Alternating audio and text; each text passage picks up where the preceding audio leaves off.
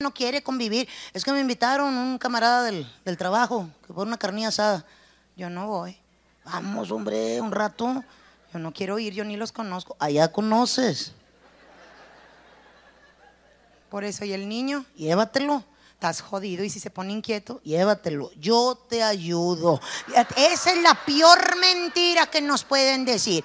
Yo te ayudo. Fíjate, porque y más cuando el huerqueo está chiquitillo, ¿eh? que todavía es de brazo, está peor. Ahí llegas con andador y con carriola y pañalera, cobijas y el huerco. El vato desde que llega a la casa ajena, llega saludando y se olvidó que lleva familia. ¿Qué onda, güey? Oye, a ver, te dije que se iba a caer. Empieza a saludar a todo el mundo. Y uno en chinga así de, y todavía, ¿te ayudo, güey? ¿Te ayudo?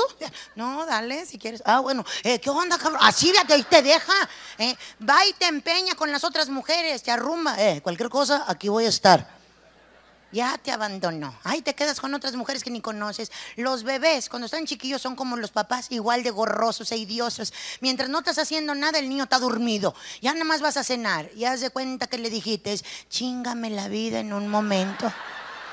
Se agarra a llorar el niño, pero de nada, no sabes. Mira, ya lo agarras, lo sangoloteas, le cambias el pañal, te lo prendes, le das teta. Oye, ya no hayas qué hacer. Chille, chille, chille. Después de dos horas, con los llantos, las mujeres nos desquiciamos. Empezamos a hablar con el recién nacido. Amiguito, ¿qué tienes, eh?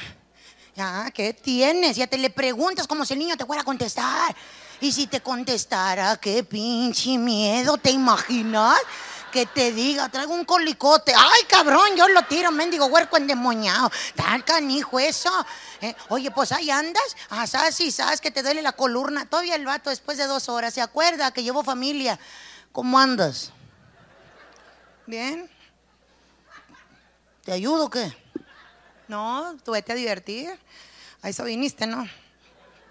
Diviértete, nada más se oyen tus risas y tus pláticas. Entonces no te ayudo. ¿Desde cuándo te estoy esperando?